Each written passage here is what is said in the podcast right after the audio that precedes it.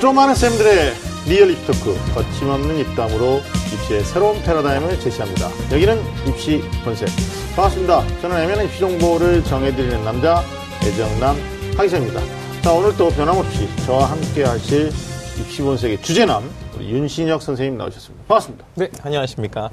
안녕하세요. 입시 본색의 주제남 일산 대진고등학교의 윤신혁입니다. 반갑습니다. 날씨가 네. 많이 추워지고 있는데 네, 갑자기 추워졌어요. 옷도 이렇게 막 가디건인가요? 아니면 이게 의상의 컨셉이 좀막 아, 이게 자켓도 아니고 가디건이라면 가디건이고 자켓이라면 자켓일 수 있는 어. 그런 거죠. 뭐예요? 정체성이 없는. 가을 의상이죠. 아, 수, 제로 한 건 아니죠? 기성품 수제죠. 수제. 가을 의상. 네, 어울리지 않는 컨셉입니다. 네. 좋습니다. 오늘 입시본색의 초대 손님 소개해 드리겠습니다. 아, 올해 수능부터 절대평가로 전환되는 영역이 있죠? 네, 영어죠. 네. 네. 영어 영역의 최강자. 음. 온라인에서 절대 강자. 전운철 선생님 나오셨습니다. 오랜만에 뵙습니다. 안녕하십니까 정철입니다.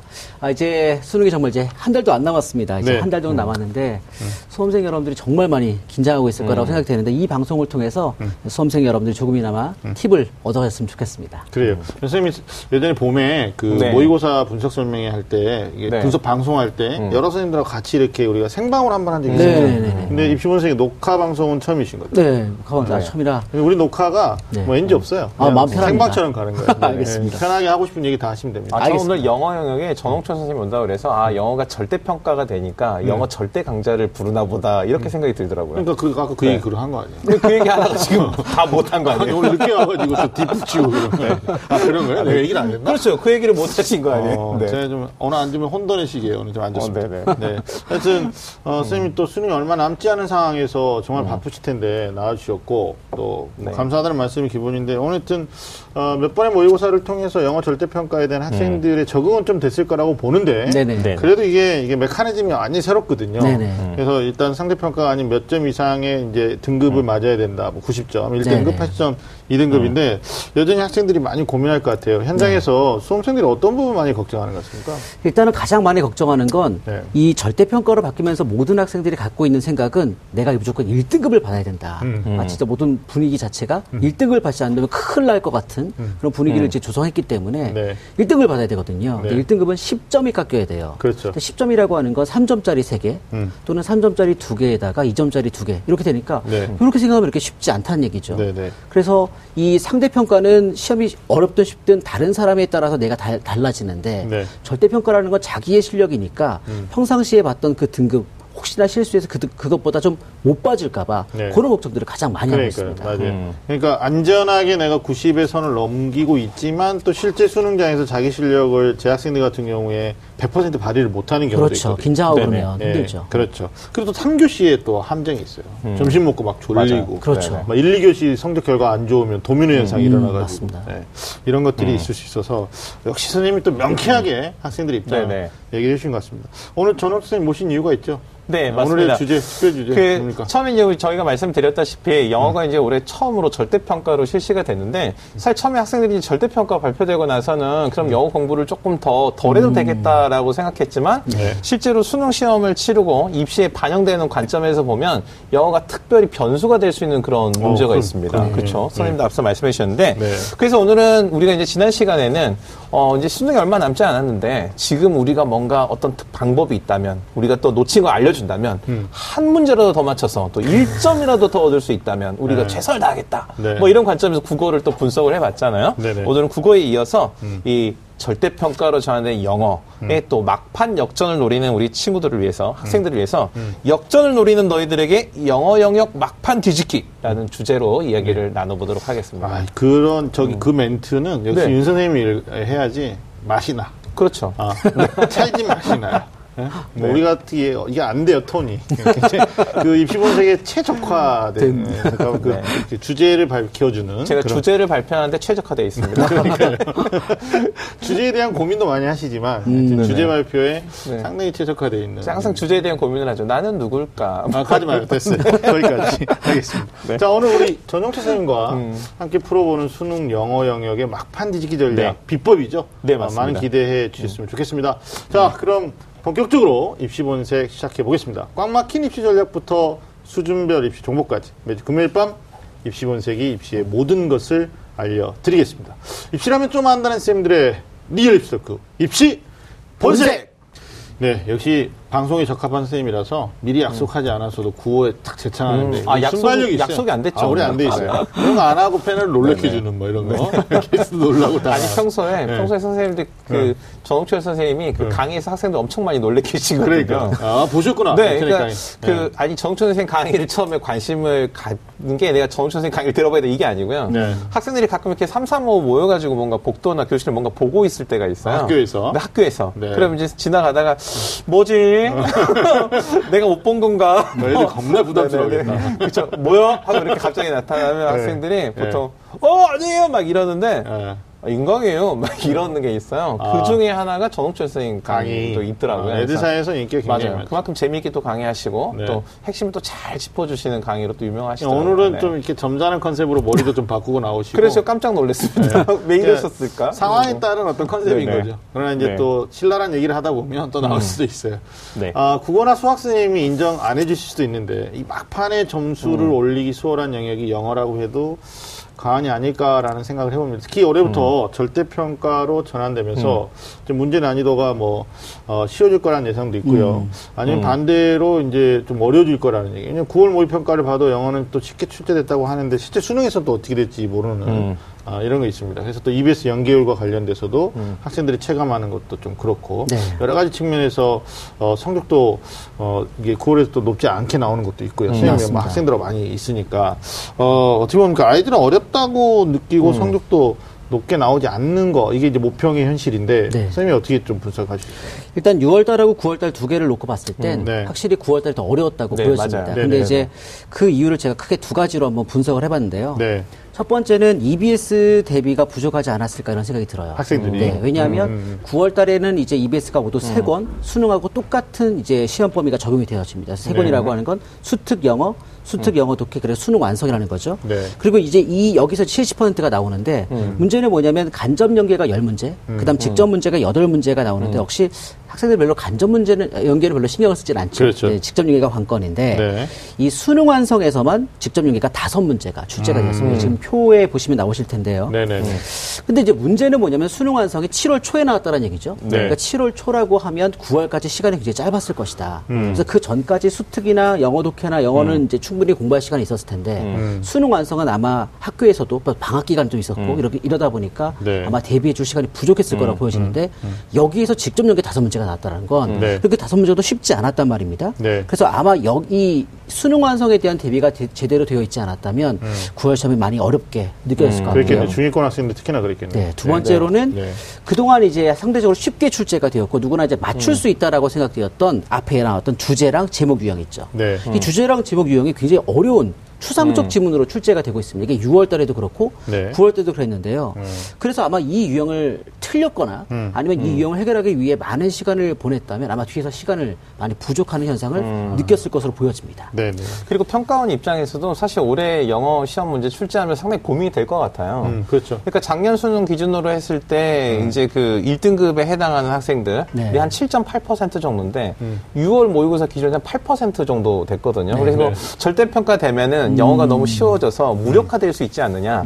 뭐 이런 관점이 계속 예측이 되니까 9월 모의고사 이제 자연스럽게 난이도 조절을 시도하는 관점에서 영어가 조금 어려워져서 실제로 1등급 받은 학생들 비율이 한 5.39% 정도밖에 되지 않았다고 하더라고요. 그래서 어, 9월 모평을 보고 나서 아 영어가 이제 어, 정말 어려워지가 이렇게 보기엔 또 너무 속단인 네, 네. 것 같기도 하고요. 그래서 어때요? 실제로 학생들 현장에 네네. 보면 영어 네네. 절대 평가에 대한 이제 일반적 편견이 쉽게 네. 나온다. 조금만 공부해도 된다. 그렇죠. 그러니까 조금만 이런- 공부해도 된다기보다는 평가원이 사실 2009년도 수능 시험 치르면서 이런 발표했었거든요. 수능에서 주요한 학습 내용은 반복해서 출제하겠다. 근데 영어 시험에 계속 문제 제기가 됐던 것 중에 하나가 영어가 교육의 목표가 영어를 통한 의사소통 능력인데 네. 의사소통 능력을 넘어서서 어려운 문제를 만들려고 하다 보니까 영어를 생활에서 사용하는 외국인조차도 이게 뭐야 하는 문제들이 억지스럽게 만들어지는 문제가 있었다. 네. 그래서 기본에 충실 하고 원칙에 충실한 문제를 출제하면 자연스럽게 일부러 어렵게 만드는 문제가 없어지니까 난이도는 내려갈 수밖에 없는데 네. 중요한 건 핵심을 간과하지 않고 놓치지 않고 학생들이 준비하는 게 좀 필요해질 것 같아요. 그래서 꼼수를 부리는 학생들은 오히려 어려워질 수도 있을 것 같고요. 네. 정석대로 공부하는 학생들은 훨씬 더 좋은 점수를 받지 않을까. 저는 이렇게 생각하는데. 저 아까 전웅 쌤이 네. 제가 좀 네. 중간에 끼어드리는데 분명한 말씀이 절대평가는 저- 자기와의 싸움이죠. 기존 점수를 그렇죠. 득점해 어떤 네네. 기준 점수를 득점하면 되는 거니까. 근데 보통 이제 아, 1등급을 하지 못하는 해내지 못하는 친구들의 일반적 성향이라는 것이 반에서 네. 공부 잘하는 아이들의 패턴을 따라하는 모방하는 습관이 있거든요. 그렇죠. 근데 보통 공부 좀 하는 상위권 학생들은 영어가 완성도가 대단히 높기 때문에 음. 다른 과목에 많은 시간을 안배하고 있어요. 근데 뒤에서 그거 보고 따라가다가 그렇죠. 뭐 6월에 9월에 완전히 낭패 본 학생들이 이제 음. 중위권들이. 수월하고 굉장히 많을 것 같아요 주변에 맞습니다. 예. 그런 학생들이 이제 이후 기간에 어떻게 또 대비를 해야 되는지 오늘 좀 말씀 많이 알겠습니다. 해주시면 될 것 같아요. 오늘 비장한 가고요 표정이. 네. 근데 고생이 깜짝 놀랐는데. 두 분이 의상 컨셉 좀 비슷하네 색깔이. 마음이 맞았다고 봐야죠. 죽은 색이죠. 블루. 어, 어, 오늘 근데 마음이 많이 떠 계십니다. 제가요? 어, 그런가? 무슨 일이 있었나? 아니 아니 뭐 그렇지 않고 뭐 네네. 심장이 좀 질환이 있나 뭐 백내작은 앓고 있어서 뭐 아, 이런 거. 네네. 예 알겠습니다 난 지난번에 정진 선생님이 꼭 집어서 얘기해가지고 그대로 네네. 굉장히 막 귓가에 맴돌아요 앓고 어. 있어서 뭐 이런 아, 거 맞아, 맞아, 맞아. 아니, 네. 국어 선생님이 꼭 집어가지고 너 잘못했어 말씀하셨거든요. 그러니까 네. 알겠습니다. 공부를 소홀히만 하지 않는다면 뭐 절대 평가로 된 만큼 조금만 노력하면 1등급 받을 수 네. 있다고 저는 생각합니다. 네. 그렇다면 올해부터 방식이 바뀐 영어에 대해서 어, 어떻게 출제가 되고 있는지 우리 최근에 그 영어 의 어떤 출제 경향性좀 짚어주시면 좋겠습니다. 제가 좀 정리를 해드리겠습니다. 네네. 일단은 여기 제 멘트에 조금만 공부하면 1등급을 받을 수 있진 않고요. 상당히 좀 오랜 시간 사실 공부를 해야 되는 그렇죠. 부분이 음, 있죠. 그리고 6월달, 9월달에 성적이 나오지 않았지만 수능에는 이제 충분히 나올 수 있는 부분이 있다면 거기에 대해서 제가- 제가 몇 가지 정리를 좀 해드리겠습니다. 첫 번째, 수능이라고 하는 것은 최근 이제 20년 넘게 치러져 오면서 유형 변화가 딱히 어, 볼 수는 없습니다. 그래서 남은 기간 동안 이래도 조금이라도 노력한다라고 하는 부분에 있어서는 네. 유형별 접근법. 그러니까 빈칸은 어떻게 접근하고 순서 유형은 어떻게 접근하는지 그 유형별 접근법을 한번 점검을 해보시면 네. 단기간에 한두 문제 더 맞춰서 성적을 올릴 수 있을 것 같고요. 예. 두 번째로는 여전히 EBS 연계가 70% 유지가 되고 있다는 얘기입니다. 학생들이 많이 오해하는 것이 그냥 비연계 실력으로 연계를 맞출 수 있지 않겠 느냐라고들 많이 생각하는데 어, 가르치는 입장에서 굉장히 안타까운 게 뭐냐면 네. 굳이 EBS를 보지 않는 친구들이 이해할 수가 없어요. 왜냐하면 정부에서 지정한 시험 범위를 굳이 보지 가지고 안 보고 가겠다라고 하는 그 배짱은 도대체 어디서 나온 걸까? 그 그렇게 좀 걱정이 되는데 역시 간접 연계가 어, 직접 연계 합쳐서 18문제가 나온단 말이에요. 그게 독해에서만. 그런데 이제 간접 연계를 먼저 봤을 때 처음에 출제할 땐 그랬어요. 그러니까 어, 간접 연계라고 하는 건 EBS에 있는 교재와 소재와 주제가 동일한 것을 출제하겠다. 라고 처음에 취지는 시작했지만 사실 그게 지켜지기 않고 있죠. 그냥 네. 완전 완벽하게 그냥 비연계랑 똑같다고 맞아요, 생각하시면 맞아요. 됩니다. 그래서 음. 그 의미가 없는 그런 부분이고요. 이제 직접 연계가 문, 뭐 문제입니다. 지금 표를 잠깐 보실게요. 음. 표를 보시면 지금 2월달, 9월달에 변형 출제된 EBS 원 유형이라는 게 뭐냐면 네. EBS 교재에 나와 있는 이 유형이 나왔다라고 하는 걸 제가 정리해 둔 겁니다. 음. 네. 그러니까 보니까 빈칸 어휘 연결사가 이제 모두 총 세 문제가 나왔고요. 음. 그러니까 요약 문제가 두 문제가 나왔고 순서 문제까지만 아마 의미가 있다고 생각하시면 돼요. 네. 그래서 요 정도가 여러분들이 남은 기간 동안 EBS를 정리할 때 음. 저 핵심적으로 더 한번 보아야 되는 유형이라고 생각하시면 됩니다. 그러네. 이게 이제 직접 연계인데요. 예. 자, 이제 직접 연계 여덟 문제는 아시다시피 EBS 교재 지문과 수능 지문이 동일합니다. 따라서 이 여덟 문제는 빈칸 두 문제가 속해 있고요. 네. 그다음에 순서하고 문장 삽입 각각 한 문제, 음. 흐름 무관 그리고 어법 어휘 그리고 지칭 추론 문제가 포함되어 있습니다. 그렇다면 보통 학생들이 생각하기에 이 지칭 추론 한 문제 빼고는 나머지 일곱 문제는 이 고득점을 얻기 위해 굉장히 치명적인 문제들이거든요. 따라서 여러분들이 아까 제가 처음에 말씀드렸듯이 EBS 교재와 수능 지문이 똑같기 때문에 EBS 연계 대비를 통해서 이 일곱 지문에 대한 이해도를 만약에 높여두시면 네. 그 수능날 확실히 어떤 자신감 부분이나 음. 네네. 아니면 문제를 빨리 보고 찍을 수 있는 능력이 생길 수 있겠죠. 그러니까 이 자신감이 시간 안배하고도 직결이 되는 거예요. 그렇죠. 그리고 네. 세 번째로는 이게 이 스- 어, 역시 아까 말씀드렸듯이 주제 제목 유형입니다. 네. 이 대입학 유형이라고 하는 건 사실 굉장히 그동안 쉽게 학생들이 해결했던 부분인데 네. 이 앞부분에 추상적 지문들이 나오면서 특히 국어에서는 비문학이 약한 친구들 이런 네. 친구들이 이 문제를 해결하는데 굉장히 어려움을 겪고 있습니다. 이게 의외의 복병입니다. 그래서 이런 이 주제 제목에서 만약에 첫 번째 어떤 어려움을 잘 극복한다면 뒤에까지 무난하게 갈 수 있을 것으로 보여집니다. 그러니까요. 국어 약한 친구들이 진짜 영어에서도 맞아요. 예, 함축 의미를 이해하지 못하거나 네. 추론하지 못하는 거 네 네, 이런 맞습니다. 것들이 좀 취약할 수도 있는 거죠. 근데 이제 국어보, 국어보다도 영어가 이제 제가 처음에 아까 말씀드렸듯이 음. 국어는 이제 문학적 이해를 또 물어보는 영역이 있지만 영어는 기본적으로 영어 맞아요. 의사소통 능력만 물어보거든요. 네. 그러니까 듣기, 음. 그 다음에 간접적으로 말하기, 네. 그 다음에 읽기, 음. 그 다음에 간접적으로 쓰기. 근데 말씀하신 것처럼 연계율이 EBS가 좀 절대적일 수밖에 없는 게이 음. 읽기 문항을 중심으로 상당히 많은 문제들이 구성이 되어 있거든요. 네. 그러니까 면접 보러 들어갔는데 내가 아는 사람이 면접 보다 마음 편하잖아요. 음. 딱 봤는데 EBS에서 봤던 주제가 되거나 특히 추상적인 문제를 다루는 이런 지문 같은 경우는 아 내가 아는 문제를 다룬 지문이거나 아니면 한번 봤던 지문이면 훨씬 학생들이 안정적으로 문제를 그렇죠. 심리적으로 거죠. 여유가 좀 생기는 거죠. 그렇습니다. 그래서 유형에 대해서도 좀 여쭤보고 싶은데 절대평가로 이제 상대평가에서 옮겨왔단 말이에요. 그리고 네. 두 번의 모평이 있었어요. 네. 뭐 연합학력 평가는 차치하더라고요. 그러면 결국은 선생님이 이제 문제 유형에 대한 아주 꼼꼼한 분석들을 해주시는데 또 이런 선생님 별로 없으세요. 굉장히 치밀하게 네. 섬세하게 샤프하게 분석 을 해주시는데 아, 문제 유형을 미리 좀 학생들이 파악하면 아무래도 점수 공략하는데 좀 이로울 것 같은데 네네. 그럼 선생님 보셨을 때 뭐 매년 나오는 유형이 있을 거고요. 네. 그 다음에 올해 이 문제는 좀 꼭 나올 것 같다. 네. 뭐 이렇게 꼭 집어서 네. 얘기해 주셔도 돼요. 알겠습니다. 뭐 안 나오다고 누가 책임지라고 한다거나 뭐 이러지 않으니까. 알겠습니다. 좀 선생님이 어떻게 대비하면 좋은지까지 한번 말씀을 좀 해주실 것 같아요. 아까도 말씀드렸듯이 이제 네. 20몇 년을 치러지면서 유형은 변하는 게 없어요. 음. 그런데 이제 한 가지 이 한 달밖에 남지 않은 상황에서 한 가지 팁을 드린다면 음. 그 바로 이제 문법 유형이라고 볼 수 있습니다. 문법. 문법 유형은 예전에는 문법이 두 문제가 출제가 되었다가 이제 네. 한 문제가 됐습니다. 그렇죠. 한 문제가 되면서 음. 전적인 난이도도 떨어졌고 문법 자체에 대한 난이도도 떨어졌어요. 근데 이제 이 수능 문법은 최근에 어떤 정답률을 볼 때도 누구나 이제 맞출 수 있는 정도의 수준으로 출제가 되고 있고 그리고 이 문법에 출제되는 그 문법도 매년 새로운 어떤 문법들을 돌아가면서 내는 것이 아니라 꼭 나오는 것들이 그 틀 안에서 반복 출제가 된다는 것입니다. 따라서 가장 중요한 어법은 여러분 적으셔야 됩니다. 지금 가장 중요한 어법은 동사하고 준동사를 구별할 수 있는가? 적어야 돼요. 를 물어보는 거고 두 번째는 관계사. 관계사라고 하는 건 이제 네. 관계 대명사, 네. 그다음 관계 부사가 있는데 네. 관계 대명사의 용법, 그다음 관계 부사의 용법. 그리고 관계 대명사와 관계 부사를 구별할 수 있는가? 그리고 음. 관계사와 접속사를 구별할 수 있는가? 이런 부분에 출제가 되고 있고요. 네. 수의 일치는 뭐 20년 넘게 가장 네, 최고의 베스트 그 네. 문법이고 그 다음 분사, 마지막 품사 정도가 있다고 볼 수 있겠습니다. 네.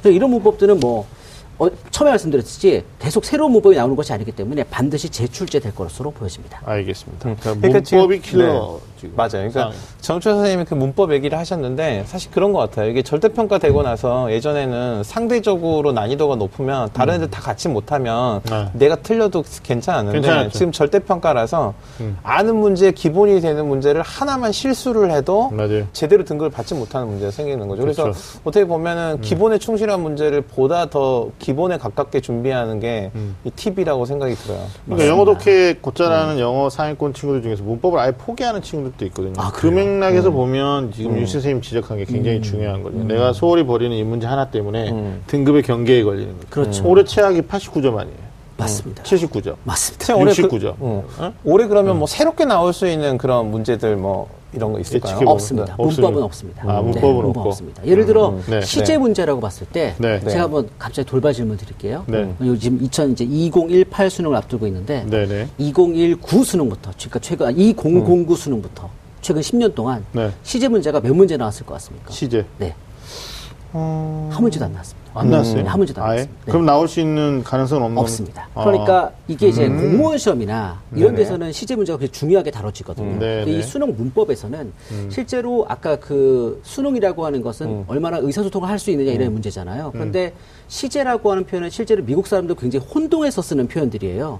그러다 보니까 수능에서는 딱딱 어떤 논란의 여지가 있으면 안 되는 부분들이 있기 맞아요, 때문에 맞아요. 음. 시제라고 하는 부분을 감히 건들 수가 없어요. 그래서 시제라고 하는 부분들이 거의 출제가 되지 않고 잘못 냈다가 복, 이게 복수 정답이니 맞아요, 뭐 맞아요. 이렇게 그래서 돼버리니까. 만약에 나오더라도 정말 너무나 자명한 것을 낼 수밖에 없다든가 네. 아니면 출제가 안 될 것으로 보여집니다. 아, 그러니까 뭐가 나올 거냐보다도 이건 안 나온다. 예전에 수능에서 그때 그, 공부 안 해야 된다. 그 수능에서 그런 문제 있었잖아요. 그 EU하고 나프테 경제 규모와 관련된 문제. 음. 그게 사실은 교육 과정에서 다뤄진 내용이랑 실제로 시대가 변하면서 바뀐 내용이 일치하지 않아. 생기는 문제가 네. 있었거든요. 음, 일치하지 않아서. 그거 비슷한 것 같아요. 이게 언어가 사실은 전 제일 어려운 게 표준말이거든요. 네. 그 표준말이 이렇게 계속 바뀌잖아요. 사람이 그 사용하는 말의 그런 거에 따라서. 그러니까 영어도 마찬가지일 텐데. 맞습니다. 어, 그런 게 바로 시제 문제인 네, 네, 것 맞습니다. 같아요. 네. 알겠습니다. 이제 한 달도 안 남았어요, 수능이. 어, 이 짧은 기간 동안에 한 문제라도 더 맞출 수 있느냐, 그렇지 않느냐, 이게 이제 우리 학생들의 고민인데, 어, 아마 뒤집기 전략에 대한 이야기를 좀 나눠보도록 하겠습니다. 저하고 윤신 쌤이 직접 조사를 했어요. 물론 뭐 저희가 직접 네. 조사, 우리 제작진의 발품을 엄청나게 팔아가지고 네, 네. 학생들이 진심 리얼로 궁금한 점, 예? 네. 이런 것들을 우리가 좀 질문을 드릴 텐데 우리 전 선생님이 하나씩 좀 답변해 주시면 좋을 것 같아요. 이것도 누가 또 질문 이렇게 어, 독점하면 안 되니까 번갈아 가면서 하자고요 우리가. 네, 네, 네. 제가 먼저 드리면 어, 국어 영역 못지않게 영어도 긴 지문 때문에 사실 호흡곤란을 느끼는 학생들이 되게 많아요. 맞습니다. 거기서 이제 완전히 매몰돼가지고 시간 안 배 완전히 다 망하고 그래서 뭐 뒷부, 뒷부분 아직 찍어내고 이런 친구들이 많은데 지문만 빨리 파악한다면 한두 문제는 더 맞출 수 있을 것 같다. 이 학생의 의지입니다. 근데 영어 영역의 큰 지문을 이긴 지문을 네. 좀 빨리 읽는 방법, 파악하는 방법, 선생님만의 노하우 연수해 주시죠. 음, 일단은 가장 기본적으로 요즘 학생들이 스마트폰이나 또는 TV나 이런 것에 많이 노출되다 보니까 네. 집중력의 시간이 굉장히 짧은 것 같아요. 그래서 우리 시험 시간이라고 70분 이렇게 음. 계속 그, 그 concentration을 유지해야 되는데 네. 그게 안 되는 것이 가장 큰 문제인 것 같고요. 네. 첫 번째는 그리고 이제 기본적으로 국어나 영어는 이제 그 긴 지문을 읽고 음. 이 내용이 무슨 내용인지를 파악하는 능력을 가장 주로 물어본단 말이죠. 음. 근데 이게 사실 단기간에 이루어지는 게 아니에요. 네. 어렸을 때 쉽게 얘기해서 이제 책을 많이 읽지 않았다면 그런 집중력이나 또는 어떤 어떤 독해력이 굉장히 떨어질 수밖에 없는데 음, 가르치는 입장에서 가장 힘든 게 뭐냐면 네. 국어를 못하는 친구들이 영어를 가르칠 때 가장 힘들어요. 음. 그래서 밑에 단어를 이렇게 다 적어놓고 한번 해석해봐 그러는데 단어를 다 알매도 불구하고 조합이 이걸 안. 조합을 안 되는 친구들이 꽤 있더라고요. 그리고 조합을 다 한 다음에 근데 이게 무슨 뜻이에요? 라고 물어보는 몰라. 친구들이 꽤 있어요. 네. 제가 한 가지 팁을 드리면 네. 일단 최, 그 모든 지문들은 최고 최소한 10개 정도의 지- 어, 문장으로 구성이 되어 있어요. 음. 그러면 모든 수능에 출제되는 그 지문들은 글의 통일성을 갖고 있습니다. 음. 그러니까 막 중구 난방식의 어떤 논리가 있는 그런 지문들은 아예 출제가 되지 않아요. 음. 딱한 가지 어떤 논리를 갖고 있단 말이에요. 그렇다는 얘기는 첫 번째 문장과 두 번째 문장 사이에 연결사만 없다면 네. 그 논리는 유지가 되고 있다는 얘기입니다. 그렇다는 얘기는 첫 번째 문장을 내가 읽었는데 해석을 못했어요. 그럼 보통 친구들은 완전히 어 내가 못하는데 어떡하지? 올해는 틀린 건가? 뭐 이렇게 생각할 수 있는데 첫 번째 문장을 못 읽었을 땐 두 번째 문장을 읽고 그 문장이 해결이 됐다면 첫 번째 문장과 동- 논리가 동일하다는 얘기입니다. 추론할 수 있어요. 그렇죠. 네. 그리고 마찬가지로 세, 세 개의 문장을 읽었는데 다 모르겠어요. 근데 네 번째 문장 해결이 됐어요. 근데 음. 중간에 만약 연결사가 없다면 이 논리는 동일하게 유지된다는 겁니다. 음. 그 그걸 잘 아시면서 읽어나가시면 확실히 마음이 편할 거고요. 그래요. 두 번째, 그 어떤 한 문장이 통으로 이해가 되지 않더라도 네. 단어 하나하나에 어떤 집착하지 마시고 전체적인 대입학이 무엇인지를 생각하시면 돼요. 음. 대입학. 그리고 네. 그리고 읽어, 읽으면 읽을수록 내가 방금 뭘 읽었지? 내가 뭘 읽었지? 해서 아는 내용들을 옆에 한국말로 살짝 써보는 것도 큰 팁이 될 수가 있습니다. 좋은 팁. 네. 그러니까 사실 음. 학생들이 그 독해력, 독해력 하면은 사실 이 독해력이란 시간에 비례해서 길러진다라고 생각하거든요. 네네. 국어에서도 마찬가지거든요. 독서에서도. 음. 시간을 마냥 투자하면 내가 독해력이 길어지, 길어, 길러지고 이해력이 늘어날 거라고 생각하는데 실제로는 그렇지 않아요. 네네. 왜냐하면 결국은 이 왜 TV에 보면 생활의 달인들 나오잖아요. 네. 네, 이거 종이 이렇게 한 장 딱 들으면 이거 딱 한 번에 이렇게 100장 그럼 다 이렇게. 치는. 어. 네.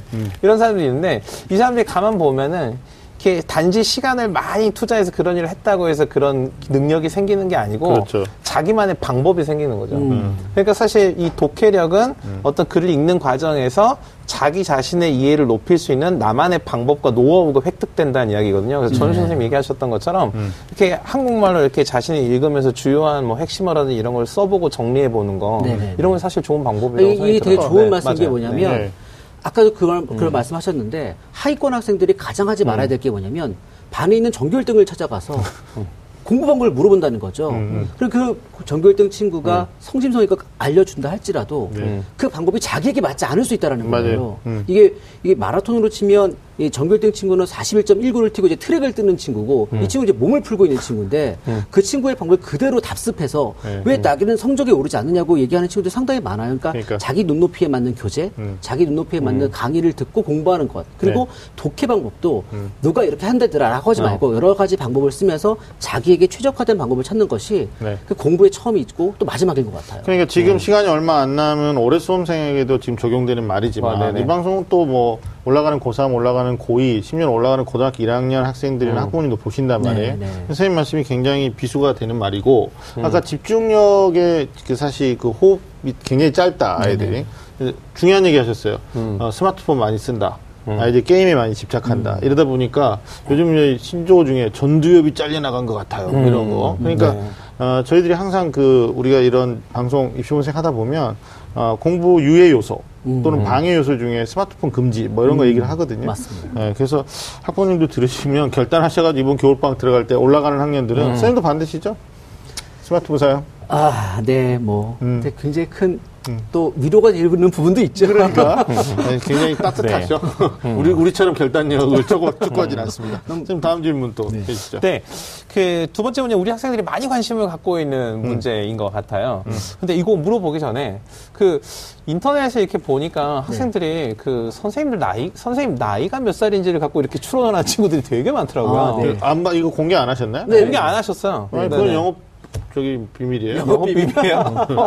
아니 여기서 보통은 이렇게 우리 그 입시 본색 오시면 보통 이런 비밀 하나 정도 얘기하고 아, 가시거든요. 꿈이라고 아, 삽니까? 그러니까 뭐 네네. 20대냐 네네. 30대냐 뭐 이런 거죠. 아, 그렇죠. 예. 네. 제가 수능을 봤습니다. 아 그래? 네, 아, 내일까지. 수능은 아, 거기까지? 수능은 네. 지난해에도 봤죠. 저는 수능 세대가 94년에도 아니고 시작을 했었고. 학력고사 세대가 아닙니다. 알겠습니다. 음, 뭐 네. 학력고사가 아니라는 얘기예요. 그러시군요. 어, 오케이. 그러니까 저희 이렇게 생각해 보면서 선생님 아 나이가 몇 살 정도 되셨을까를. 네 이게 궁금했고 개인적인 질문이고 어 아니 자, 지금 추론을 해보는 거예요. 그리고 또 선생님이 군악대 나왔다는 얘기가 있더라고요. 네, 맞습니다.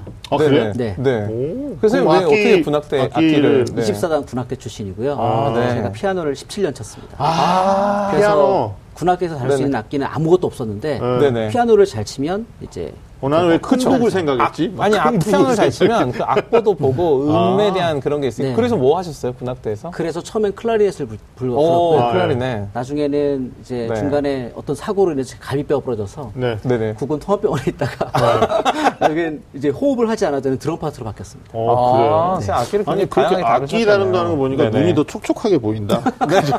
그전에는 소년처럼 보였는데. 네네네네. 어, 처음에는 음. 그 피아노를 오래 치면서 네, 네. 음, 전공하려고 했는데 네. 네. 어느 날 제가 깨달았죠. 제가 모차르트가 될 수 없을 뿐만 아니라 음. 심지어 살리에르도 될 수 없다는 걸 깨닫고 아, 네. 과감하게 포기했습니다. 역시 꿈이 커요. 네. 좋은 질문 하셨어요. 네네. 자, 아니, 제가 이거 왜 물어봐도. 여쭤봤냐면. 네. 어차피 편집될 것 같은데. 네네. 이제 우리 학생들이 그 제일 어려워하는 문제가 있어요. 영어에서도 아마 대부분 학생들 뿐만이 아니라 이제 학부모님들 다 알 건데 빈칸 추론, 빈칸 추론 이런 얘기 하거든요. 그래서 보통 학생들이 이렇게 맛있는 거 나중에 먹을까 아니면 먼저 먹을까 고민하는 것처럼 어려운 문제 먼저 풀어야 돼, 나중에 풀어야 돼 이런 고민하고요. 네. 그다음에 이 빈칸 추론 문제, 특히 고난이도 이 고배점 문제 어떻게 접근할까 이거 굉장히 궁금해하거든요. 네. 네. 저 같은 경우에는 빈칸 문제를 무조건 마지막에 풀려고 하는 편이에요. 네. 왜냐하면 거꾸로 얘기하면 쉬운 유형을 먼저 풀라고 얘기하는 거죠. 왜냐하면 지금 특히나 우리가 이제 절대평가로 바뀌었을 때는 어, 결국은 득점을 하는 게 중요해요. 네. 근데 그 득점을 한다라고 하는 건 일단 쉬운 문제를 다 맞춤으로써 저 우리가 안정된 점수를 확보하고 그리고 거기서 얻은 시간, 거기 바- 분배한 시간을 가지고 맨 마지막에 빈칸에서 진건 승부를 해라라고 제가 많은 얘기를 하는, 부- 아, 하고 있는데요. 일단 표를 잠깐 보시죠. 표를 보시면 지금 제가 5년, 5개년 동안에 했던 오답률을 이제 제가 조사해 어, 왔습니다. 보니까 이게 다 보시면 빈칸이 다 차지하고 있고 지금 2013년, 14년, 15년 다 이제 장문이 쭉 있는데 네. 이 장문은 다 장문 빈칸이에요. 어. 그러니까 결국 다 빈칸 문제라는 겁니다. 네. 그래서 빈칸 유형이 가장 어렵다라고 하는 건 사실 뭐 당연한 일입니다. 이런 것들은. 그래서 이- 이런 것들은 이 수능 오답률에서도 볼 수가 있는 건데 이제 학생들이 가장 궁금해하는 건 뭐냐면 빈칸을 풀 때 어떻게 하면 좀 잘 풀 수 있을까? 네. 어떻게 하면 해석이 좀 여전히 안 되는데 좀 정확하게 그리고 좀더 정확성이 높여 찍을 수 있을까? 이런 거를 많이 질문하던데 음. 제가 드리는 팁은 딱 이거예요. 아까도 얘기했듯이 모든 지문들은 수능에서 선택된 지문들은 굉장히 통일성을 갖고 있습니다. 그렇다는 얘기는 그 빈칸을 아무데나 뚫어두는 게 아니에요. 전체적인 지문과 통일성이 있는 내용을 쓱 빼놓습니다. 거기다가. 따라서 이 빈칸에 뭐가 들어가냐면 어차피 우리가 객관식이니까 1, 2, 3, 4 문제 하나 고르겠, 고를 거 아니에요. 그렇죠. 그럼 거기에 나와 있는 것들은 그 빈칸에 들어갈 내용은 그 전체적인 내용과 의미는 같고 표현만 다른 진술을 이렇게 빼놓은 겁니다. 음. 그래서 전체적으로 읽으면서 제가 아까 얘기했죠. 첫 번째 문장이 해석이 안 돼도 두 번째 문장이 해석이 안 돼도 해석이 되는 부분을 한국말로 이렇게 적으면서 세 번째 문장과 여섯 번째 문장을 한국말을 보시면 아 이게 이런 내용이었겠구나 해서 그 지문 안에서 답을 찾는 게 가장 중요합니다.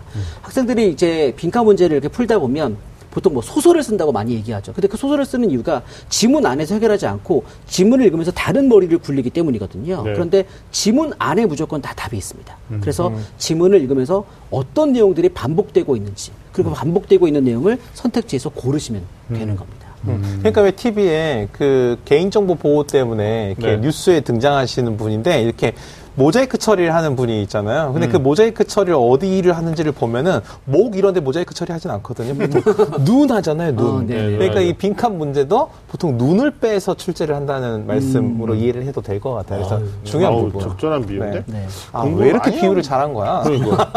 네. 또 이런 거는 또 비- 이게 전염병이니까요. 조심하세요. 네.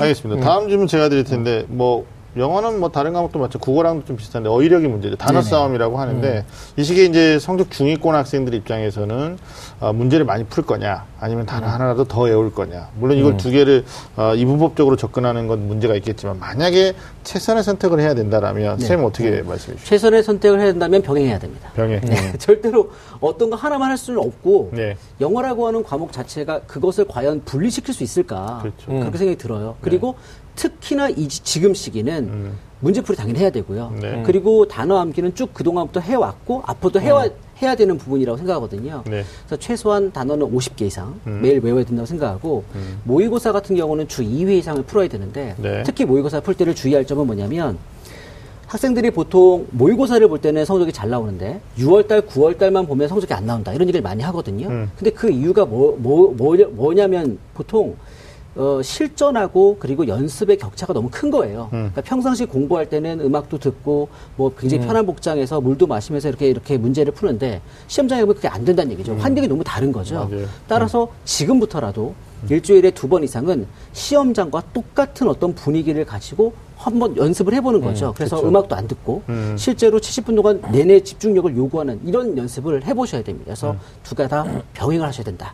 이렇게 말씀드리고 싶습니다. 실전 연습하니까 일부 시골, 그러니까 지방 학교. 시골. 어, 시골. 지방. 네네. 지방 학교는 그 선생님들이 상위권 학생들 있잖아요. 그 어차피 고사장이 교실이니까 음. 거기서 실전 문제 시간대별 푸는 거 이런 것들 일요일날 연습시키는 그런 학교들도 아, 있다고 좋은 것. 같아요. 굉장히 좋은 것 같아요. 왜냐하면 그냥 혼자 편하게 누워서 풀다가 네, 맞습니다. 집에서 엄마가 깎아준 과일 먹으면서 풀다가 이제 결국은 고사장은 그런 게 아니거든요. 맞습니다. 그러니까 조금 생경하고 긴장되는 분위기를 본인이 조성해서 시뮬레이션 해보는 거 선생님 추천하셨는데 네, 굉장히 좋은 특히 방법. 듣기 같은 경우에 네. 스피커에 적응 못하는 친구들 굉장히 많더라고요. 맞아요. 이거 꽂고 듣다가 네, 항상 이렇게 음. 완전히 귀를 딱 막는 상태에서 듣다가 깨끗한 음질로 약간 지직거리는 이런 것들 때문에 굉장히 많은 심리적인 동요를 일으키는 친구들이 있더라고요. 그렇죠. 네. 그래서 그 수능 그 수능 보고 나면은 민원이 가장 많이 제기되는 어, 게 맞습니다. 3교시 영어 듣기 맞습니다. 영역이거든요. 네 네. 그래서 또각또각 발소리 그래서 그 감독 수능 감독 선생님들한테 내려오는 음. 지침에 3교시는 숨도 쉬지 마라. 이런 지침이 꼭 어. 하일 신고 다니지 마라 이런 건안 저, 들어나 하일 절대 신으면 안 되고요. 네. 움직이지 마라. 이렇게 지침이 와요. 선생님들한테. 네네. 뭐그 시간대는 뭐 비행기도 안 움직이고 맞아요. 그러니까 비행기도 안 돌아다니잖아요. 네, 착륙도 못 하고. 알겠습니다. 근데 선생님 제가 이 질문 하나 더 추가해서 여쭤보고 싶은 게 있어요. 네네. 사실 그 아까 말씀하신 것처럼 이 문제풀이냐 단어 암기냐 음. 그 끝까지 단어 암기 단어 어휘를 놓, 놓을 수가 없잖아요. 음. 근데 이제 학생들 보면 영어를 어, 한참 안 했거나 이제 막 시작하는 학생들 이제 수능이 한 달 남았는데 이제 시작하는 친구도 있을 수 있거든요. 음. 근데 이 친구들 항상 보면 항상 단어장만 잡고 있다 끝나요. 음. 효율적인 단어 암기 방법 뭐 이런 거 있을까요? 효율적인 단어 암기 방법은 네네. 아주 좋은 질문하셨는데요. 저는 제가 이제 영어 강사고 음. 이제 방송에 나오고 그러- 그러다 보니까 저를 많이 알아보시는 분들이 있어요. 심지어 엘리베이터 1층에서 음. 제가 하이. 사는 11층까지 이렇게 네네. 상담하시는 분도 계세요. 어, 같은 네네. 아파트에? 네, 네. 전옥 선생님이죠. 아, 그 저희 애가요. 그러면서 이제 상담을 하시기 그러는데 하필이면 그분이 26층에 사세요. 어. 찍고 다시 내려와야 됩니다. 어, 와, 역시 프로세요. 그래서 이제 네. 그 우리 아이가 그러니까 영어를 못해요. 이런 얘기예요. 어. 음. 저는 영어를 못하는 이유는 무조건 단어 때문에 생각합니다. 음. 단어를 모르면 그 회화도 독해도 어떤 것도 할 수 없어요. 그런데 수능에서 가장 중요한 이 어휘 암기 방법은 어휘를 이렇게 한 손으로 가리고 여기에 뜻만 외우는 것이 가장 잘못됐다고 생각해요. 음. 보통 사교육에서 하루에 뭐 100개, 200개를 외우게 한다, 우리 학원에서. 음, 그래서 그런 것들을 이제 부모님에게 어필하기 위해서 이런 것들을 많이 시키는데 가장 좋은 방법은 단어가 있으면 단어 옆에 이렇게 예문이 있습니다. 그리고 이 네네. 예문들이 그냥 만들어진 예문이 아니라 요 단어를 바탕으로 해서 그 아이의 그 눈높이에 맞는 예문들이에요. 예를 들어 뭐 중등고난도면 딱 중등고난도에 해당하는 예문들이거든요. 음. 그래서 이 단어를 외우는 건 당연한 거고 옆에 있는 예문이 해석이 되면 비로소 이 단어를 외운 겁니다. 음. 그러면 이제 이 단어를 알고 여기 이 예문까지 해석이 되면 중학교 과정 또는 음. 중학 중등고등 과정은 이미 다 커버가 가능하다고 보여집니다. 그렇죠. 그래서 보통 하위권 학생들이 이제야 만약에 공부를 시작한다면 예문 위주로 공부하는 게 저는 추천해주고 싶습니다. 그러니까 학생들이 단어 외우라고 그러면 항상 실패하는 게 하루에 20개씩 외워야지. 첫날 된다고요. 다음 날까지 될 수 있어요. 근데 다음 날 되면 외워야 될 게 20개가 아니라 60개가 되는 그렇죠, 거예요. 그렇죠. 주말만 지나면. 근데 그게 학생들이 네. 전화번호 암기하듯이 이렇게 전 단어를 외우니까 결국은 단어 암기, 단어를 늘리, 어휘를 늘리는데 실패하더라고요. 그러니까 머릿속에 네. 엄청난 큰 지우개가 네. 있어가지고 다음날 또 잊어버리는 거죠. 그리고 또 네. 새롭게 또 외우는 거고. 단어 암기는 정독이 아니라 다독입니다. 다독. 여러 번 읽어보셔야 돼요. 네. 그것도 예문을 중심으로. 네네, 맞습니다. 네, 알겠습니다. 선생님 질문 네 번째. 음. 네. 그, 좀 전에도 말씀하셨는데, 이렇게 영어도 70분 안에 이렇게 문제를 이렇게 풀어야 되잖아요. 네네.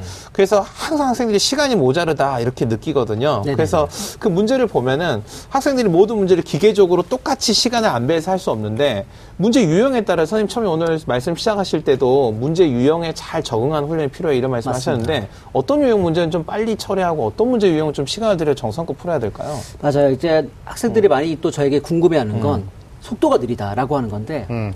아, 참 안타까운 건 뭐냐면 이제 영어역이 70분으로 구성된 지가 꽤 됐단 말이에요. 음. 예전에 어, 우리가 수능이 AB형으로 치러질 때도 있었고 그때 음. 비용은 상당히 어렵단 말이죠. 네.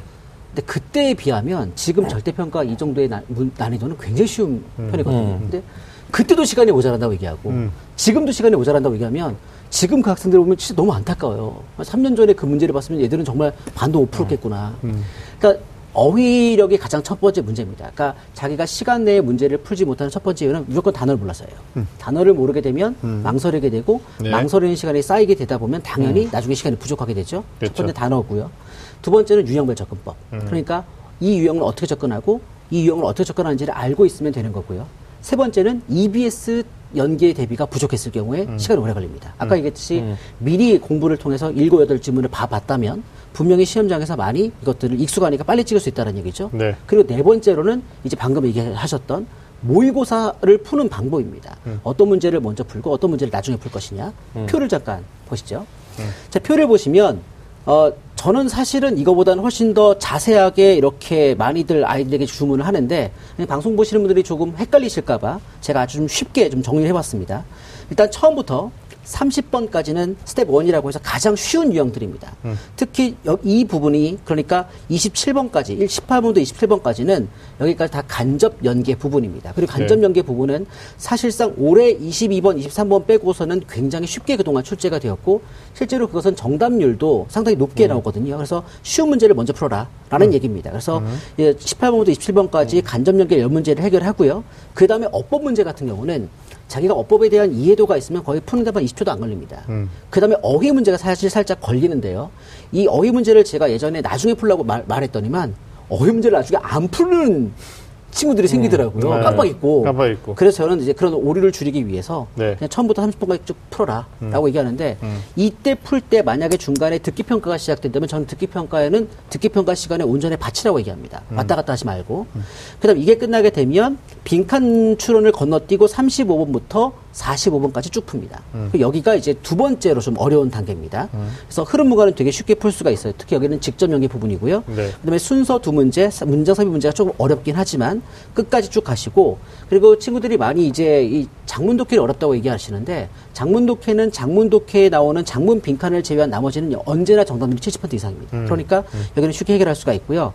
그리고 여기에서 간접 연계와 직접 연계를 모두 통해서 시간을 많이 번 다음에 맨 마지막에 31번, 34번. 그러니까 여기 빈칸 문제 네 문제에서 마지막 승부수를 던지는 것이 저는 가장 시간도 절약하고 네. 득점도 높일 수 있는 방법으로 제가 많이 권장하고 있습니다. 아, 어떻게 보면 이제 문항별 접근으로 쭉 정리해 맞습니다. 주셨기 때문에 학생들이 도움이 많이 될 것 같고. 그러면 결국 이제 듣기는 다 맞춰야 된단 말이에요. 맞습니다. 17개를. 뭐 상위권 아이들은 뭐 말할 것도 없고요. 네네, 실수하지 않아야 되는 건데. 물론 이제 중위권에서도 듣기 때문에 한두 문제 실수해가지고 원하는 등급 못 받는 경우들이 종종 봐요. 맞습니다. 선생님한테 연이어 질문 드리면 만점을 받아야 된다는 압박감을 받고 있는 이 듣기.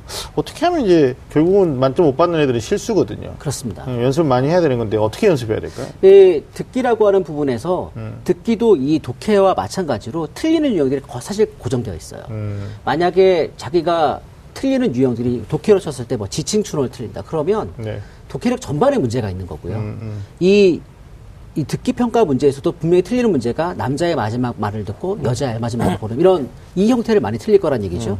그리고 그 그거 그 문제가 많이 아니라면 돈 계산 문제 이 두 가지 유형 말고 다른 유형의 문제를 틀린다면 그건 전반적으로 듣기에 문제가 있다고 보여져요. 네. 근데 이 두 문제만 집중적으로 공부하시면 될 것 같고 네. 그두 문제도 이미 뭐 이런 것들은 그 나와 있는 모든 시중의 문제집 음. 가지도 않고 그냥 EBS 문제집으로도 그 두 유형만 집중적으로 해도 충분히 맞출 수 있고요. 네. 한 가지 그 듣기 평가가 시작될 때 이제 독해 문제랑 왔다 갔다 하면서 푸는 친구들이 있는데 저는 절대로 그렇게 어, 하면 안 권하지 않는. 편입니다. 음, 음. 반드시 집, 그 듣기 할 때는 듣기에 집중해서 맞아요. 풀 것을 권하는 바입니다. 음, 그러니까 거기서 또 이게 다른 문제로 넘나들다가 결국 못 건너는 놓치죠. 경우에 놓치는 경우가 그리고 22번, 23번이 딱 거기에 걸려요. 음. 그때. 그래서 여기 되게 추상적 지문인들인데 듣기와 병행하다 보면 이게 헷갈릴 겁니다. 그러니까 이게 어렵게 느껴지는 분 거기에 이제 어떻게 보면 수학도 보면 중간에 가다가 어려운 문항을 배점 그 어려운 배점, 고난도 배점을 문항을 배열을 하거든요. 음. 출제진들이. 그러니까 아마 학생들이 상당수가 그런 오류를 범하고 있으니까 분명히 함정을 파놓고 있는데 네. 바보들 같이 또 빠져 들어가는 거예요. 맞습니다. 아마 이 방송 보고 있는 친구들은 또 올해 수능 보는 친구들은 영어 음. 듣기하고 연관돼서 22, 23번 문제랑 좀 같이 연동해 생각하시면 좋을 것 같다라는 생각이 듭니다. 근데 이게 학생들이 음. 영어 듣기 하다가 나중 그 뒤에 가서 독해 문제 풀고 왔다 갔다 하는 게 보통 음. 1, 2학년 때 전국연합 학력평가 볼 때 만들어진 음. 습관이거든요. 네. 왜냐하면 아. 학교의 방송 시스템 하나고 1, 2, 3학년을 동시에 시험을 치러야 그렇지. 되면은 3학년 가장 먼저 듣기를 보거든요. 음. 근데 실제로 수능장에서는 학생들이 시험지 이렇게 배부 받고 나서 문제지 검토하고 확인이 끝나면 음. 영어에서 지금부터 수능 영어 듣기 방송을 시작하겠습니다라고 하면 듣기를 바로 보니까 맞습니다. 실제로는 이렇게 병행해서 보는 학생들이 그렇게 많지는 근데 않고 많지는 않은데 또 영어를 자만하는 친구들 있잖아요. 그렇죠. 이건 내가 다 네네. 아니까. 그러면서 미리 가겠다 조급한 이런 친구들이 애. 있는 것 있어요. 같아요. 그러니까 듣기 보고 애들.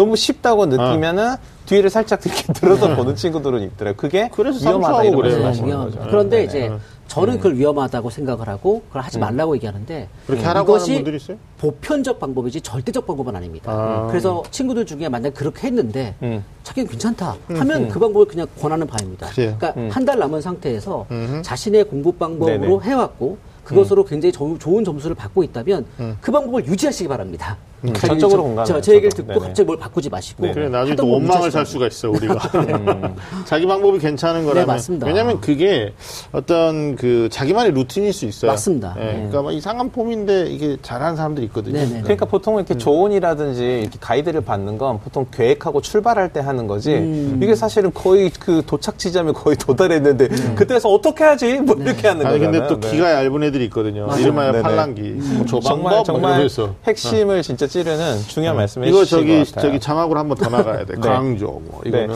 예. 근데 이제 결국은 오늘 그 전우천 선생님 하신 말씀 중에서 네. 그 다른 교과, 다른 과목에 비해서 EBS 연계율이 영어가 굉장히 중요하다. 이 말씀 여러 차례 해주셨거든요. 네. 그래서 그 특히 영어 지문, 특히 네. EBS 교재에 나와 있는 지문들 어떻게 공부를 해야 되는지 좀 방법을 정리해 주실 필요는 있을 것 같아요. 그러니까 그 처음에 이 EBS가 반영이 되면서 음. 그리고 이제 EBS를 사교육이나 공교육에서 이렇게 많이 준비를 해주면서 그렇죠. 어떤 문제가 EBS 교재에 많이 대두가 되었냐면 학생들이 지문을 외운다 음. 이런 얘기가 많이 나왔단 말이에요. 그래서 어떤 친구들은 뭐 한글 해설집을만 영어를 아예 안 보고 네, 맞아요, 맞아요. 해설부터 네. 이런 얘기가 있었는데 저는 그 뉴스 방송을 보면서 그 뉴스 방송이 처음에 한 3년 전에 나왔을 거예요. 그래서 MBC 뭐 이렇게 3, 4에 쭉 나오면서 그 자료 화면으로 제가 나왔어요. 음. 어. 네, 제가 그 자료 화면 EBS 이 정도 해도 괜찮겠는가 하면서 제가 이렇게 모자이크 처리 나왔는데 제 목소리고. 제, 제 실루엣이에요. 네. 그러니까 어 나네 어. 생각했는데 일단 지문을 외우지 않아요. 음. 어떻게 지문을 외웁니까? 그게 지금 이번에 시험 범위 약730 지문인데 지문을 외우는 건 불가능하고요. 지문을 외우겠다고 했던 친구가 지문을 다 외울 리가 없고요. 그게 성공할 리도 없고 음. 요즘 학생들에게 어리석지 않습니다. 그리고 어, 이게 지문이라고 하는 것은 가장 중요한 건 지문의 논리를 알아야 돼요. 아 이게 어떤 논리구나. 이뭐뭐 공부를 하라는 얘기구나 말라는 얘기구나 환경을 보호하자는 얘기구나 아니자는 얘기 이런 논리를 알아야 되고요. 그 논리를 진행시키는 글의 흐름을 알아야 됩니다. 음, 그리고 그 흐름을 유- 하고 있는 그 중간 중간에 중요한 어휘들 이 세 가지를 파악하셔야 돼요. 네. EBS 공부할 때는 논리, 흐름, 어휘 이 세 가지들이 가장 중요합니다. 음. 그리고 특정 유형들은 수능에 출제가 되지 않아요. 음. 그리고 특정 유형들이 수능에 출제됩니다. 제가 아까 아까 표 위에서 보여드렸겠죠. 예. 그래서 다시 한번 말씀드리면 수능에 출제가 되지 않는 유형 음. 또는 수능에 출제가 되더라도 굉장히 쉬워서 학생들 누구나 맞출 수 있는 유형들은 글의 목적, 음.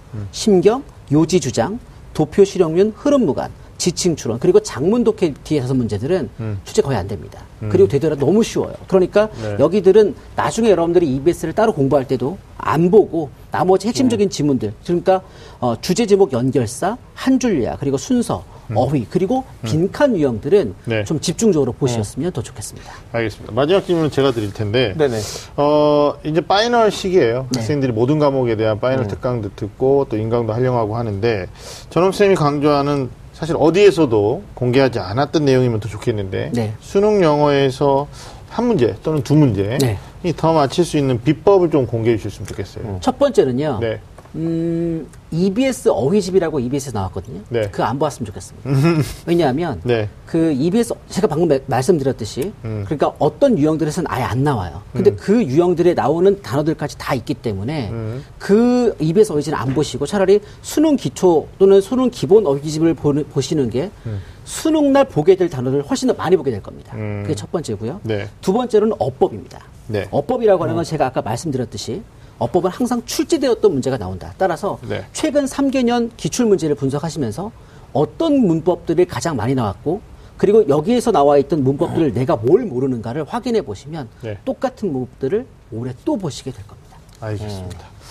아, 이 막판 뒤집기 방법 쭉 얘기해 봤는데, 이건 네. 실제로 수능 얼마 안 남은 학생들한테도 유익한 얘기지만, 실제 영어를 어려워하는 이제 다음 학년들 있죠? 네네. 어, 2학년, 1학년 포함해서. 네네. 이 친구들이 좀 봐도, 음. 어떻게 보면 그런 거 있잖아요.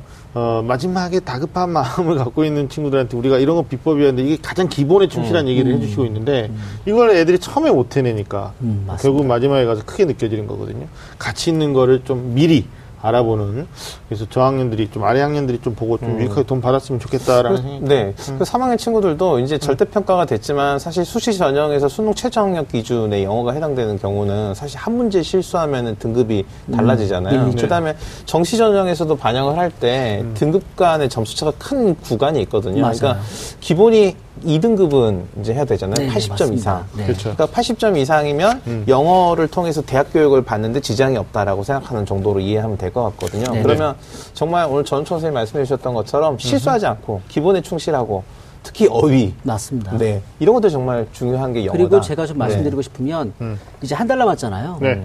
한달 남았고 이 방송을 보는 어떤 학부형이나 또는 학생들 음. 입장에서 오늘 얘기에서 굉장히 많은 팁을 얻었다면 문제라고 생각합니다. 음, 알고 이런, 있었어야 얘기- 되는 이런. 얘기를 들으면서 아 고개를 끄덕이고 아마 저 다 아는 내용 이렇게 해야 음. 정상인데 어 그렇단 말이야 라고 했으면 너무 안타까울 것 같아요. 네. 아 다행이에요. 저 계속 고개를 끄덕였거든요. 아, 안 물어봤습니다. 네. 알겠습니다. 막판. 어, 영어 영역에 대한 막판 뒤집기 방법에 대해서 우리가 심도 있게 이야기를 나눠봤습니다. 네. 여러분은 지금 좀 아는 쌤들의 리얼리티 토크 입시 본색과 함께하고 계십니다. 지금 지난주는 국어 영역이었고요. 네네. 자, 이번 주는 이제 영어 영역에 대한 역전을 노리는 너희들에게 음. 막판 뒤집기 전략에 대해서 우리가 주제를 가지고 어, 네. 시원하게 이야기 나눠봤습니다. 어, 다음 주는 어떻게 되죠, 선생님? 네, 다음 주는 이제 우리 또 그 탐구 여신님들이 계셨죠. 예, 봄에 탐구 오셨던 분들. 네네, 맞아요. 네. 봄에 또 그 여신처럼 오셨던 그분들이 또 다시 오셔서 나오시는군요. 네, 막판 뒤집기 역전 비법 이렇게 알려주시고 하셨는데 네. 수학 역전 비법 이건 또 우리가 음. 또 얘기를 집중적으로 못 하는 것 같아요. 그러니까 이게 네. 편성에 이제 또 제한도 네. 있는 거고 사실은 네. 또 수학을 지금 시기에 선생님이 또 우리 음. 전학 선생님으로 딱 한 프로그램 잡아갖고 나오셔가지고 음. 말씀 전하기도 좀 그렇고 그래서 음. 저하고 윤 선생님하고 우리 네네. 학생들이 사실 이게 단기간에 점수를 어. 어, 올릴 수 있는 과목이 아니기 때문에 네, 맞아요. 또 제작진의 네네. 고민이 좀 있었던 것 같아요. 음. 그래서 뭐 오직 있으면 수포자 이런 네네. 말이 있지 않습니까? 음. 수능을 포기하는 게 아니라 수학을 포기. 요즘 또 수시 때문에 수포자가 수능을 포기한다 뭐 이런 그러니까 생각으로도. 근데 이제 그 그런 것 같아요. 이게 수포자가 수학만 포기하는 학생인데 음. 이게 사실 수포자 이꼴 수능 포기자라고 사실 이해도 크게 학생들 이해 안에서는 네. 다름이 없는 것 같아요. 그래서 제가 네. 그래서 어, 선생님들이 나오지 못하는 대신 어, 네네. 입시 분석에 또 출연하셨던 선생님들도 계시고 또 제. 주변에 또 어, 수학을 가르치는 선생님들한테 음. 제가 설문을 했어요. 음. 어, 제가 그냥 나온 게 아닙니다. 어떻게 하면 음. 어, 성적대별로 단 한 문제라도 더 맞출 수 있느냐. 특히 수학은 4점짜리 고배점 문제가 있기 때문에 이거에 음. 따라서 완전히 또 네. 등, 이게 등급이 달라질 수 있는 거거든요. 음. 입시 결과가 달라질 수 있는 음. 특히 4점짜리 막 찍어가지고 맞추는 문제, 3점짜리 같은 경우 찍어서 음. 맞아가지고 네. 실제 가채점과 진채점이 달라지는 음. 케이스도 있는데 어, 먼저 제가 1, 2등급 때 맞는 친구들은 어, 결국 이제 공통적으로 수학생님들이 말씀하시는 게 시간 단축이에요. 음. 음, 시간 내에 얼만큼 문제를 풀어내느냐.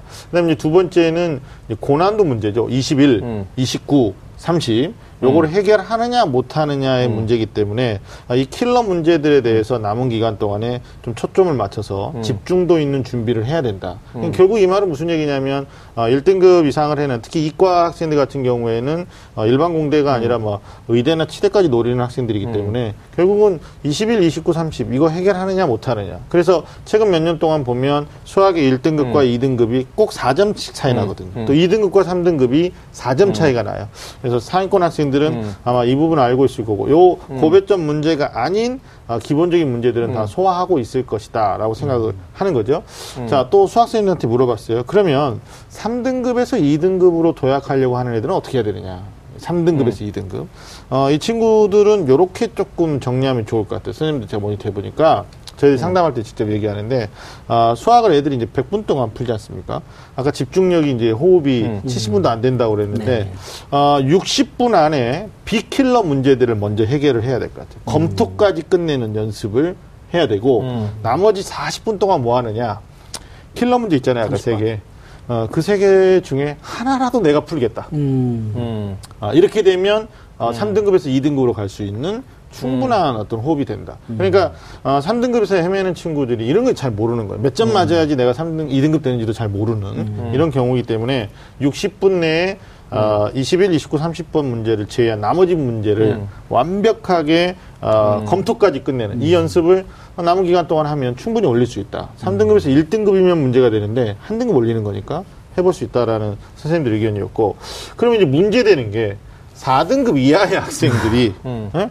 어, 3등급 때 특히 4등급 때가 이제 3등급 때로 가는 건 어떠냐 이 친구들한테 역설적 접근을 하고 싶은 건데요 어, 문제를 버릴 줄 알아야 된다 음. 뭘 버려야 되냐면 어, 1등급 학생들이 공략하는 음. 킬러 문제 세개를 과감하게 포기하고. 버려야 돼요. 포기해야 돼요. 그는 포, 뭐 포기는 안 됩니다. 그런데 아니 미안합니다. 음, 포기하셔야 됩니다. 음. 포기하시고 쉽고 개념 위주의 문제 이걸 내가 반드시 실수 없이 풀어내겠다. 이거는 절대 틀리지 않겠다. 이렇게 어, 푸는 훈련을 계속해 나간다면 어, 등급업이 된다라는 거죠. 아마 제가 주변에 이런 학생도 봤어요.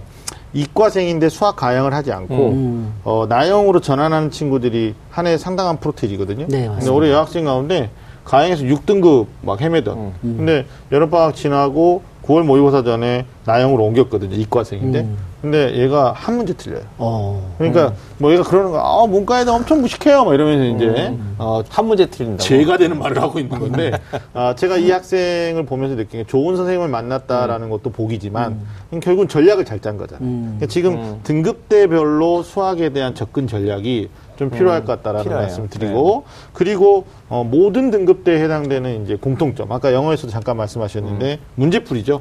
이거 연습 어떻게 해야 되느냐? 기출문제 중에서 어, 최근 5개년으로 범위를 좀 좁혀라. 음. 예, 그러면 어, 풀어볼 문제 중에 특히 EBS의 뭐 기출의 미래 이거 음. 같은 게 굉장히 좋은 어, 문제라고 하는 거고 그리고 모의고사 아까 영어도 풀라고 그러셨는데 적어도 일주에 한 개 내지 두개 음. 이상은 어, 지속적으로 풀면서 실전 감각 또 아까 말씀드렸던 시간 단축 이런 것들을 조금 해 나가면 어, 충분한 시간 되지 않을까라는 생각. 해봤습니다. 제가 어, 제 개인적인 어떤 개- 뭐 의견을 말씀드린 것도 중요한데 실제로 한 세 분, 네 분의 선생님과 어, 모니터해가지고 말씀을 전해드리는 거니까 좀 유익한 도움이 되지 않을까라는 말씀 간단하게 한번 정리해봤습니다. 네. 엄청 길게 정리해놓고 간단하게 정리했다고.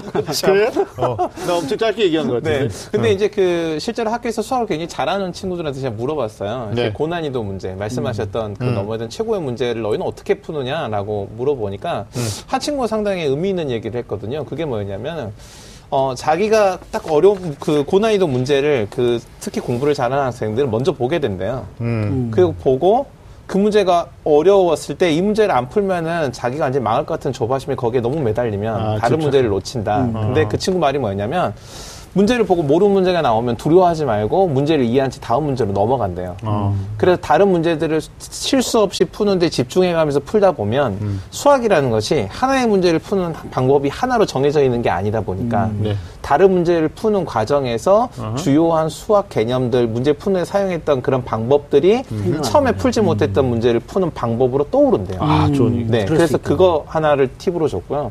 또 하나는 수학에 또 음. 자신 있는 문제 나왔을 때 학생이 제일 많이 하는 게 뭐냐면 수학이 사실은 플러스 마이너스 기호 하나 숫자 하나만 가지고 답이 완전히 바뀌는 문제잖아요. 그렇죠.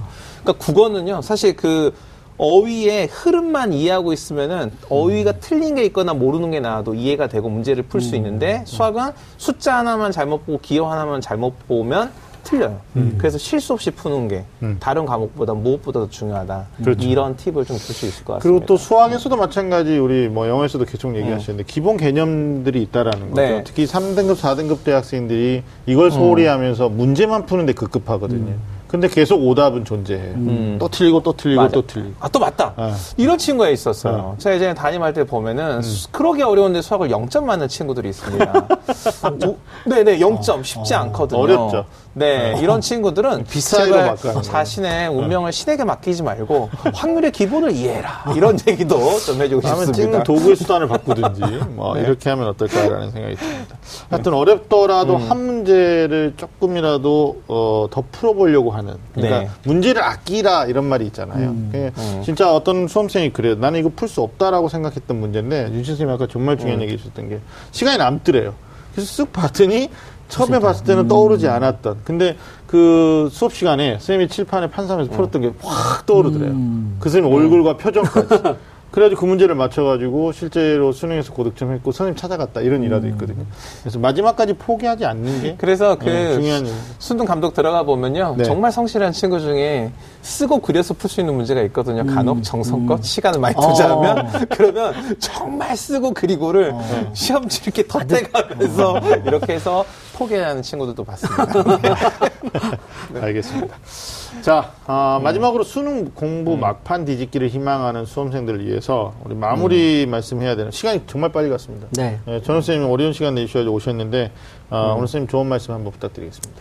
어, 한 달 남았잖아요. 네, 가장 중요한 게 마인드 컨트롤이 아닐까 생각을 해요. 음. 그러니까 지금부터는 자신의 능력을 좀 과대평가하라고 하고 얘기해주고 싶어요. 음. 네. 그래서 저는 늘 학생들한테 얘기하고 싶은 게 공부는 겸손하게 하되 시험은 과감하게 봐라.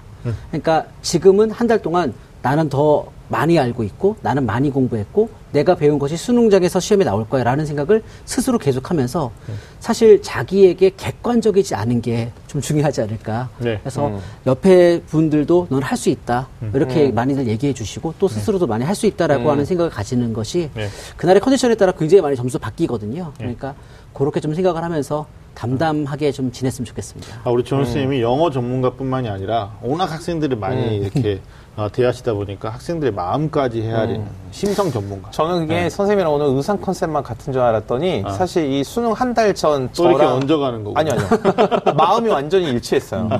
아, 오늘, 오늘 얘기해 보니까 이렇게는 완전히 다르네. 근데 이렇게는 완전히 일치합니다. 선생님 이. 멘트가 네. 어, 모든 게스트들에게 좀 아니, 아니, 아니에요. 그건 아닙니다. 근데 제가 이제 수능 이제 한 달여 이렇게 네. 남은 입장에서 네. 이제 저도 꼭 말씀드리고 싶은 게 이거예요. 누구도 믿지 말고 오직 자신만 믿어라. 사실 이 시기에는 자기가 해도, 해온 방법을 꾸준히 계속하는 것만이 사실 유일한 방법이거든요. 그래서 뭐 누가 이제 오늘 우리가 비법 얘기를 하고 있지만 이랬다고 해서 저렇게 하고 저랬다고 해서 이렇게 하는 이런 거 말고 자기 방법을 끝까지 유지하는 게 무엇보다 중요하다. 네. 이런 얘기 진짜 필요한 것 같아요. 네. 알겠습니다. 저는 마지막으로 드리고 싶은 말씀이 지금 시점에서는 자만도 절망도 금물이다. 그러니까 일어나지 않을 일들을 걱정하는 학생들이 되게 많아요. 어, 수능 망하면 어떡하지? 아, 6평보다 9평보다 못 보면 어떡하지? 이거는 좀 발전적인 건데, 오히려 이런 애도 있죠. 6월이나 9월처럼 못 보면 어떡하지? 뭐 이렇게 아, 걱정과 근심을 앞세우는 친구들이 있는데, 우리 윤 선생님 말씀하셨던 것처럼 자신감 가지고, 맞습니다. 예, 그 평정심을 유지하면서 어, 그 호흡대로 그대로 가시면 아, 정말 우리 기상대가 또 수능 한 달 앞두고 이런 방송을 편성해서 학생들한테 주고자 하는 메시지들이 있잖아요. 맞습니다. 이 의미들을 마음으로 쭉 어, 받아주신다면 좋은 에너지, 기운을 받지 않을까라는 생각을 합니다. 제작진 제가 대표해서 감히 우리 학생들한테 화이팅 하시라고 말씀드리고 싶습니다. 자, 오늘 소중한 시간 함께 해주신 전홍철 선생님, 네. 그리고 윤시정 선생님, 감사합니다.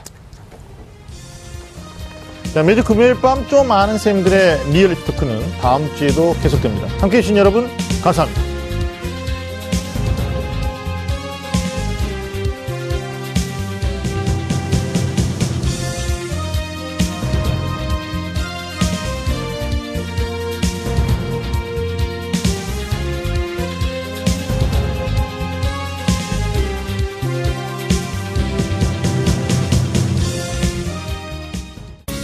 방송 좋았나요?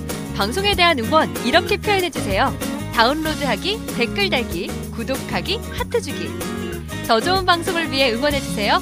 다운로드하기, 댓글 달기, 구독하기, 하트 주기. 기억하셨죠?